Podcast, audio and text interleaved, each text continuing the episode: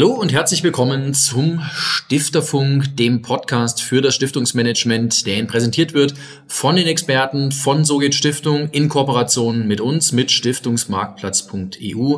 Mein Name ist Tobias Caro. Ich bin der Gründer von Stiftungsmarktplatz.eu und freue mich auf einen neuen Podcast, auf eine neue Folge hier im Stifterfunk und zwar mit Dr. Stefan Nährlich, dem Geschäftsführer und Mitglied des Vorstands der Stiftung Aktive Bürgerschaft. Lieber Dr. Nährlich, freue mich sehr, dass Sie bei uns im Stifterfunk mit dabei sind und wird Ihnen gleich wir haben gesagt, wir sprechen über zwei, drei Themen, die Bürgerstiftung momentan umtreiben. Ähm, ich sehe Sie natürlich auf Twitter. Ähm, wir hören viel über Sie, dass Sie sich auch sehr einbringen in Diskurse. Die Gremiensitzung, es gab eine Sonderregelung ähm, bis Mitte 2022 jetzt verlängert im Digitalen. Wie nehmen Sie das Ganze wahr? Wo hat sich vielleicht die Realität in Stiftungen, in Bürgerstiftungen im Speziellen in den letzten 18 Monaten doch eine ganze Ecke verändert? Ja, äh, lieber Herr Caro, vielen Dank. In der Tat hat sich äh, seit Beginn der Corona-Pandemie äh, doch viel verändert, was Gremiensitzungen angeht. Äh, auch bei uns war die klassische Gremiensitzung. Man trifft sich in Präsenz, äh, hat äh, eine Tagesordnung, die man abarbeitet und dann äh, gehen die Dinge seinen Weg. Und das war ja von der Bundesregierung auch wichtig zu erkennen. Das wird man unter den Abstandsbedingungen nicht tun können. Also braucht man eine andere Form der Beschlussfassung und die äh, Entscheidung des äh, Parlaments äh, ging ja dahingehend, dass auch Videokonferenzen und sogar auch hybride Sitzungen möglich gemacht wurden. Und das hat in der Tat zu den ersten Videokonferenzen geführt mit Zoom oder mit anderen Anbietern. War für viele eine neue Erkenntnis, ungewohnt ist aber doch gut angenommen worden. Mhm. Also das ist durchaus Ihre Erfahrung, äh, dass eine Stiftung deswegen nicht weniger beschlussfähig ist, bloß weil sie ihre Gremiensitzung im Digitalen abhält, ne? sondern vielleicht sogar hier und da im Gegenteil, Fragezeichen? Ja, also äh, uns ist kein Fall bekannt, äh, dass äh, Bürgerstiftungen gesagt haben, oh Gott, äh, wir konnten keine Beschlüsse fassen, jetzt äh, ist die Stiftungsaufsicht darauf aufmerksam geworden. Also das hat da keine Probleme gegeben. Die Themen waren eher also wie gut kann so ein Online-Videotool genutzt werden? Äh, wie sieht's dann hinterher mit dem Unterschreiben von Protokollen aus? Muss man das um äh, ausdrucken, äh, verschicken? Geht das auch elektronisch? Und natürlich sich daran zu gewöhnen, dass ähm, ein Gespräch in einer Videokonferenz ein bisschen anders funktioniert, als wenn man sich in einem Raum von Angesicht zu Angesicht mit ein, zwei Metern Abstand äh, gegenüber sitzt. Also das Nonverbale, die Zwischentöne, die kommen in der Videokonferenz nicht so gut rüber. Da muss man die Dinge direkt ansprechen. Kannst du mal was dazu sagen? Wie hast du das jetzt gemeint? Habe ich das richtig verstanden? Mhm. Aber wenn man das ein bisschen beherzigt, dann funktioniert das auch. Und jetzt wurde diese Sonderregelung ja bis ähm, Mitte nächsten Jahres verlängert. Was, was bedeutet das? Äh, ich glaube, es gab neulich, haben Sie das getwittert. Ähm, vielleicht ein bisschen Hintergrund dazu. Was bedeutet das jetzt genau? Ja, also ähm, Online-Sitzungen oder hybride Sitzungen, also ein Teil ist in Präsenz vor Ort und die anderen sind zugeschaltet. Das geht ja nur, wenn die Satzung äh, das vorsieht. Mhm. Äh, und als die meisten Bürgerstiftungen Satzungen oder auch die Satzung der aktiven Bürgerschaft, als die geschrieben und anerkannt wurden, stand in der Regel nichts drin von Online-Sitzungen oder hybriden Sitzungen. Mhm. Also darf man das alles nicht machen. Und äh, der der Beschluss der Bundesregierung äh, in, in 2020 hat das ausnahmsweise ermöglicht, auch wenn es nicht in der Satzung steht. Das ging bis Ende 2020, dann ist es nochmal verlängert worden bis Ende 2021. Mhm. In der Annahme, alle Stiftungen, auch Bürgerstiftungen, äh, werden bis dahin ihre Satzungen entsprechend ändern und diese neuen Formen äh, dann satzungsgemäß aufnehmen. Äh, das haben die meisten nicht geschafft äh, und vielleicht auch nicht dran gedacht oder dem jedenfalls keine Priorität eingeräumt. Wir haben das gerade noch geschafft, äh, gerade eine Satzungsänderung ähm, beschlossen. Aber jetzt hat man noch bis 31. August nächsten Jahreszeit per Ausnahmeregelung Videokonferenzen oder hybride Sitzungen durchzuführen. Mhm. Spielt da die Stiftungsrechtsreform in irgendeiner Weise ähm, auch nochmal eine Rolle? eigentlich nicht. Nein, das äh, hat damit nichts zu tun. Da gibt es keine neuen Regelungen zu, äh, sondern das ist eigentlich in der Hinsicht immer noch die gleiche Regelung wie früher. Mhm. Jetzt äh, sprechen wir natürlich über Bürgerstiftungen. Wir sprechen über ein ich nenne es mal Stiftungssegment, was wächst. Ähm, wir haben über 400 Bürgerstiftungen. Ich, ehrlicherweise kenne ich die genaue Zahl nicht, aber Sie haben vor kurzem, ich glaube heute, gestern eine Notiz äh, uns zugeschickt, dass wir inzwischen über über 500 Millionen Euro Stiftungsvermögen in den Bürgerstiftungen sprechen. Ähm, was heißt das, beziehungsweise was bedeuten 500 Millionen Euro Stiftungsvermögen? Persönlich bin ich der Meinung, dass äh, Bürgerstiftungen wahrscheinlich sehr viel schneller wachsen müssen und auch können. Ähm, was bedeutet das Thema Vermögen für Bürgerstiftungen? Ähm, wie wird's gemacht? Ähm, ist das eine Baustelle? Ja, das ist vor allen Dingen äh, ein großes äh, und auch unterschiedlich diskutiertes Thema. Also es gibt 420 Bürgerstiftungen, die diesen zehn Merkmalen einer Bürgerstiftung des Bundesverbandes Deutsche Stiftungen entsprechen. Mhm. Es gibt ja auch Stiftungen, die so heißen, aber keine Bürgerstiftung sind, also ein anderes Konzept verfolgen. Aber diese 420 Bürgerstiftungen verfolgen eben das gleiche Konzept und zu diesem Konzept gehört es, langfristig Stiftungskapital aufzubauen. Warum? weil eine Stiftung äh, sich doch von einem Förderverein eben darin unterscheidet, dass es Vermögen gibt. Mhm.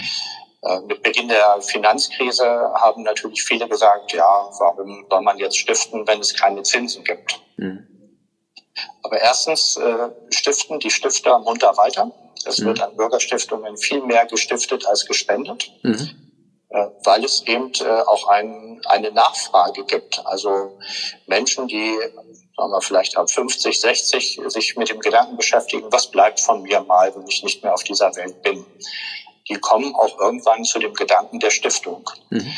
Dann spielt es für sie keine Rolle, äh, ob äh, man zwei Prozent Erträge erwirtschaften kann oder vier mhm. oder fünf oder noch mehr. Dafür lassen sich immer Möglichkeiten finden, sondern die wollen einfach, dass das, was ihnen zu Lebzeiten wichtig war, sie überdauert. Das ist so der Grundgedanke.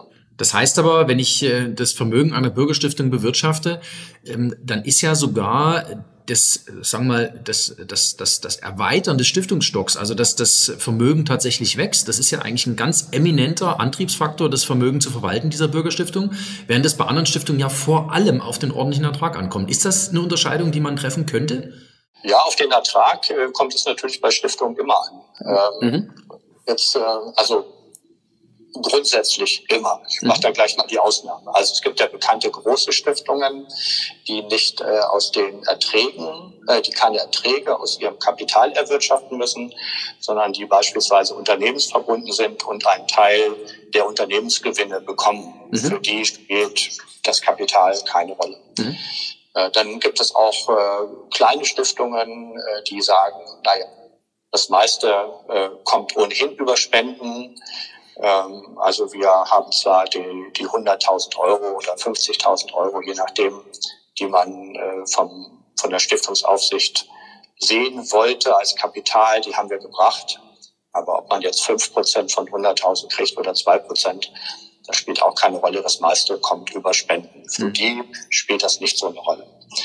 Äh, aber für äh, Stiftungen, die, sagen wir mal, der Club der Millionäre unter den Bürgerstiftungen, der liegt so ungefähr bei 100. Mhm. Also ein Viertel hat doch über eine Million Euro Stiftungsvermögen. Ein Viertel hat über eine Million Euro Stiftungsvermögen. Ich sage vielleicht noch später mal was, äh, dass sich die Entwicklung auch sehr spreizt unter mhm. den 420 Bürgerstiftungen.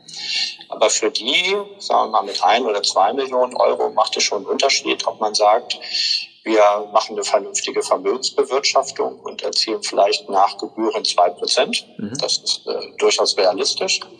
Oder wir lassen es auf dem Girokonto liegen und äh, haben gar nichts. Mhm. So. Äh, und außerdem heißt das im äh, Gesetz, in den Stiftungsgesetzen, das äh, Vermögen ist ertragreich und mhm. sicher anzulegen. Mhm. Also da steht nicht, geht auf Nummer sicher, sondern ertragreich und sicher. Und es gibt auch Stiftungsaufsichtsbehörden, die Stiftungen anschreiben und sagen, also warum liegt das bei euch auf dem Girokonto für 0,01 Prozent rum? Warum macht ihr damit nichts Vernünftiges? Denn wir haben euch mal eine Steuervergünstigung gegeben, weil mhm. ihr das Gemeinwohl fördert. Äh, und ihr könnt das Gemeinwohl aber nicht fördern, äh, wenn ihr euer Geld nicht äh, ertragbringend anlegt. Also insofern ist das nicht nur eine Frage des eigenen Antriebes, sondern auch ein bisschen der rechtlichen Gegebenheiten. Finde ich sehr schön, dass Sie das jetzt nochmal herleiten, diese Wirkungskette, dass Sie das ertragreich voranstellen und dass es tatsächlich diese Aufrufe von den Stiftungsaufsichten ja gibt, zu sagen, ihr müsst euch kümmern um euer Stiftungsvermögen, ihr könnt es nicht einfach liegen lassen, ihr müsst euch dieses Steuerprivileg verdienen. Ähm, Sie hatten gerade gesagt, es spreizt sich ein bisschen auf, äh, oben und unten. Erzählen Sie uns da noch ein bisschen was drüber, dann kriegen wir da noch mal ein bisschen einen Einblick. Also die Bürgerstiftungen sind ja seit 1996, 97 äh, ist ja in, dem, in der in unserer Branche immer gut bekannt. Bürgerstiftung Gütersloh und die Bürgerstiftung Hannover waren ja die beiden ersten. Mhm. Danach hat es dann äh, gut 20 Jahre, ein bisschen mehr sogar immer noch Gründungen gegeben. Das wurde immer weniger. Äh, und man hat so eine gewisse Sättigung. Also es haben nicht alle vor 25 Jahren angefangen. Aber wenn man sich das Kapital anschaut, es gibt eben die größte Bürgerstiftung vom Kapital mit über 40 Millionen und die kleinste mit äh, unter 100.000. Ja, und äh, ja, wie das überall im Leben ist, äh, Geld kommt auch zu Geld und äh, Kompetenzen und Möglichkeiten sind unterschiedlich verteilt. Äh, und so profitiert ein ja, nicht kleiner Teil der Bürgerstiftungen, aber eben auch nicht alle von den Zuwächsen. Mhm. Äh, und das ist für uns so ein bisschen die Frage, woran liegt's? Wie kann man helfen?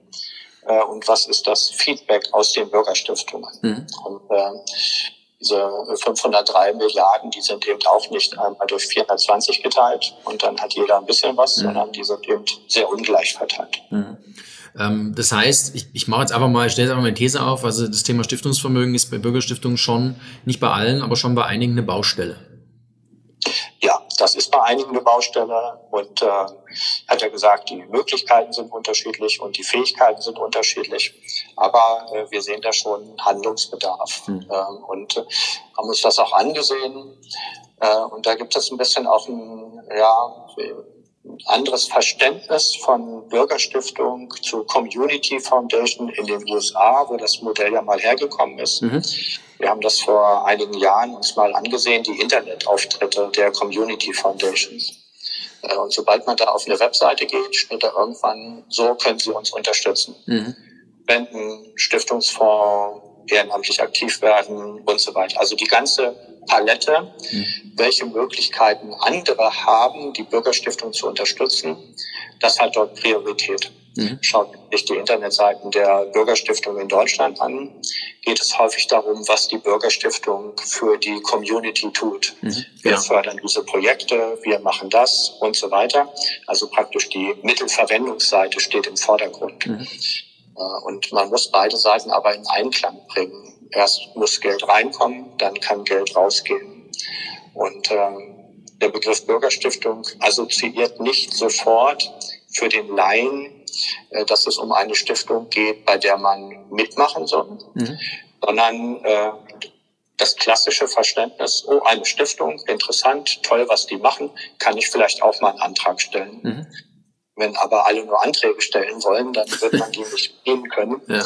Deswegen äh, haben wir uns seit einigen Jahren dafür ausgesprochen, immer zu dem Begriff Bürgerstiftung den Claim zu setzen, die Mitmachstiftung in unserer Stadt. Mhm. Also dass es primär darum geht, zu sagen, also auch du kannst was tun.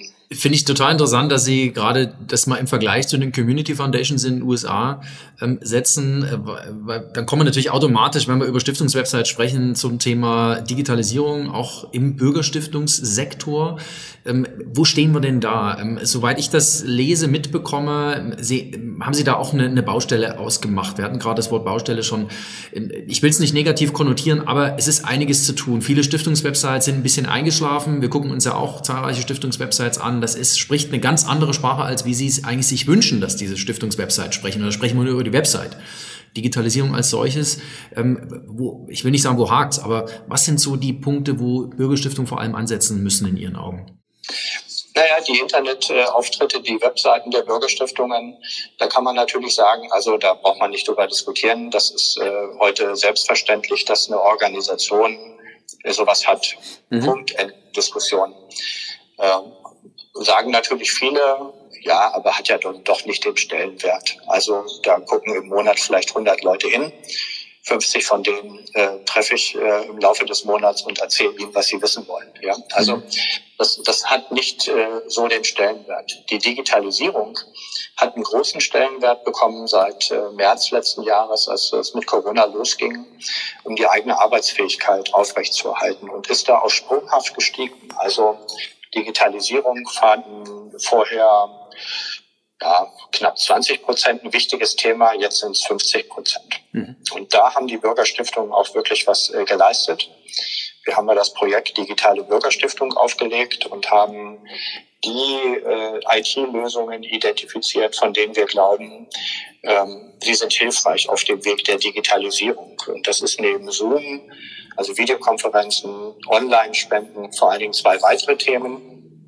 Ähm, kein Hehl draus. Wir sind ein großer Fan von Microsoft 365 als äh, virtuelle Plattform einer Geschäftsstelle. Mhm. Äh, und auch für CRM-Programme, also ähm, eine gute Adress- und Kontakte-Datenbank, ähm, um zu wissen, also wer sind meine Zielgruppe und was wissen die schon und was weiß ich über sie.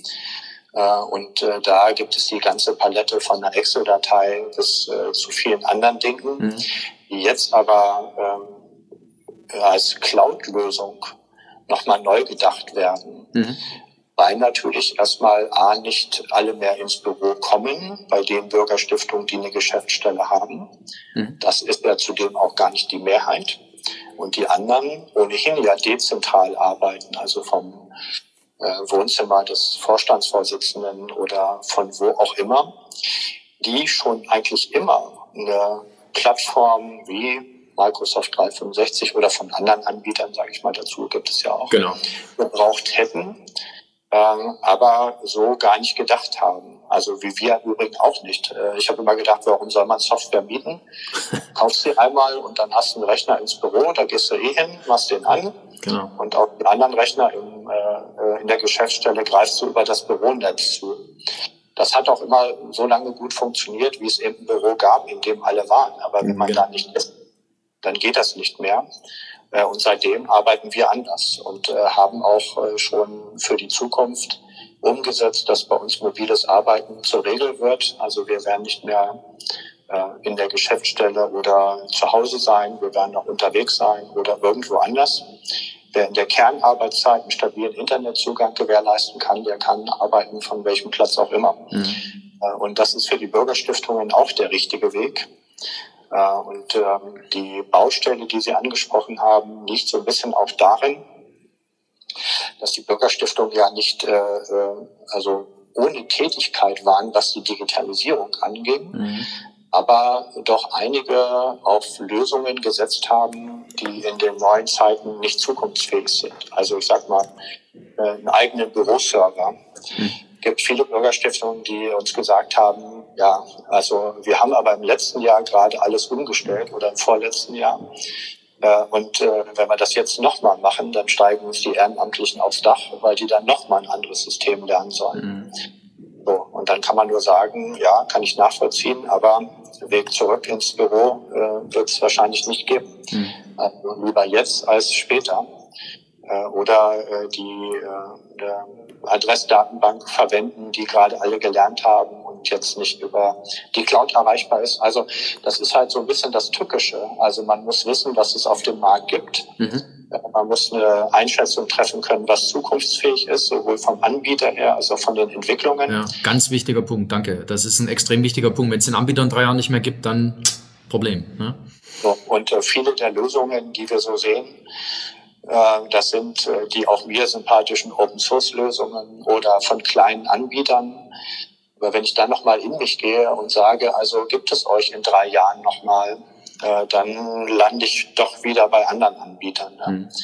Das ist auch immer eine persönliche Entscheidung. Ich will da auch nicht irgendwie bestimmten Anbietern das Wort reden, aber das ist so ein Punkt, den ich ein bisschen mit Sorge betrachte, dass der gemeinnützige Bereich auf ähm, ja, Open Source Lösungen, obwohl ich die grundsätzlich nicht schlecht finde, aber äh, ich doch jetzt nicht verstehen kann, warum man irgendein Konzept äh, was sich noch nicht bewährt hat, was jetzt aber irgendwie mit Fördermitteln aufgebaut wird, warum man das nutzen soll.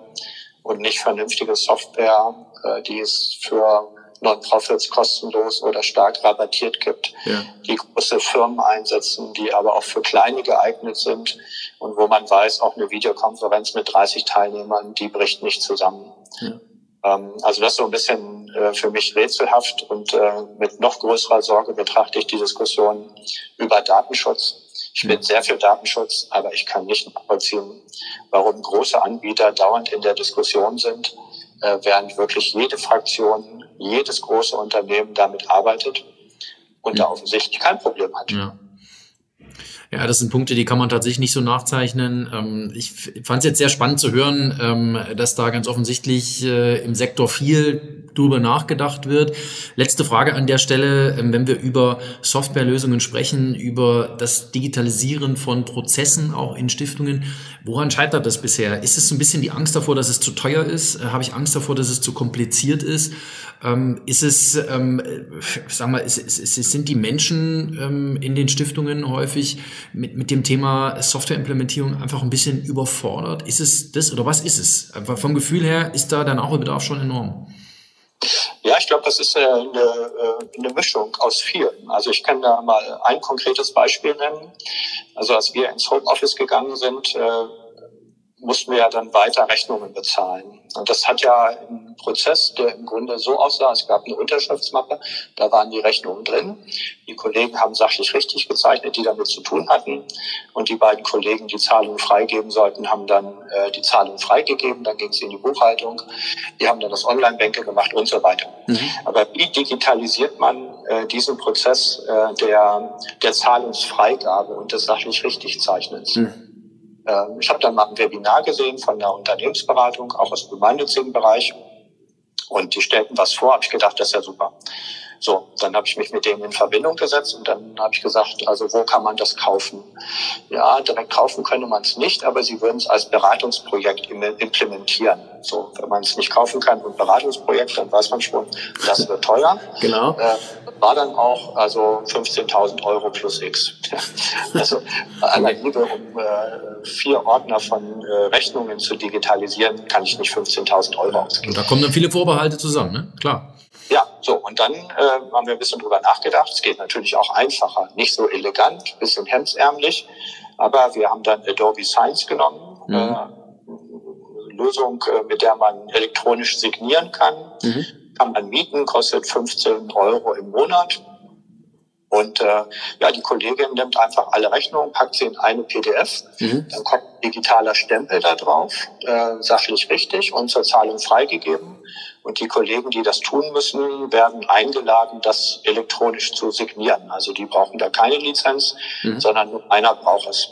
Das ist weitgehend automatisiert über diese Adobe Science Plattform und am Ende kriegt jeder eine Kopie des vollständigen Vorganges, den legt unsere Buchhalterin ab. Das Ganze ist rechtssicher mhm. und äh, ja, ist äh, völlig digitalisiert und geht auch zügig. Also es macht nicht mehr Arbeit. Mhm. Äh, und ähm, so, und da denke ich, es äh, fehlt vielleicht ein bisschen die Zeit und das Interesse für einen Austausch über solche mhm. Dinge. Also wie macht ihr diesen Prozess, wie macht ihr jenes? Ja. Ähm, sondern sehe eher Veranstaltungen, die sich so mit den ganz großen Fragen der Digitalisierung beschäftigen. Also wie sind wir Herr unserer Daten? Also ich meine das nicht negativ, das ist ein wichtiges Thema. Äh, aber die kleinen Themen, die gehören halt auch dazu. Ja. Also wenn ich da in der analogen Welt bleibe und das nicht hinkriege, äh, dann äh, glaube ich, wird das mit den großen Themen auch nichts werden, zumal wir da ja noch äh, einflussloser sind und anders ja. arbeiten müssen. Und insofern, glaube ich, ist das so eine Mischung aus ähm, fehlendem Interesse, wenig Zeit und praktisch kein Geld. Mhm.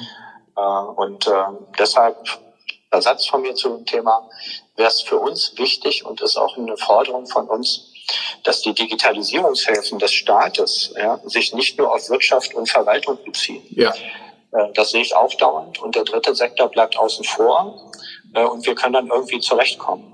Aber wenn wir nur irgendwie zurechtkommen, verlieren wir an Schlagkraft, Attraktivität und Einfluss. Und das kann dann auch wirklich niemand wollen. Das kann tatsächlich niemand wollen. Ähm, das ist ein sehr schönes Schlusswort. Auch, dass Sie das Wort Schlagkraft nochmal verwendet haben. Ich glaube, genau darum geht's. Ähm, äh, wenn man gewisse Prozesse digitalisiert, wie Sie es jetzt auch gerade beispielhaft beschrieben haben, lässt sich die Schlagkraft in einer Stiftung, in Stiftungen insgesamt erhöhen. Ähm, davon bin ich persönlich überzeugt. Äh, nur äh, da müssen, glaube ich, noch ein paar mehr Schritte gegangen werden. Lieber äh, Dr. Stefan Nährlich, Geschäftsführer und Mitglied des Vorstands der Stiftung Aktive Bürgerschaft. Vielen, vielen Dank, dass Sie uns heute so ausführlich Rede und Antwort gestanden haben in unserer aktuellen Folge Stifterfunk. Vielen Dank dafür. Ich bedanke mich auch, lieber Herr Caro. Und äh, ja, liebe Zuhörerinnen und Zuhörer, äh, Sie möchten die nächste Folge Stifterfunk nicht verpassen, dann einfach diesen Kanal hier abonnieren. Ähm, und wenn Sie selber Lust haben, eine Stiftung zu gründen, wenn Sie Expertise suchen oder sich weiter informieren wollen, dann einfach reinklicken und Kontakt aufnehmen unter www.sogehtstiftung.de.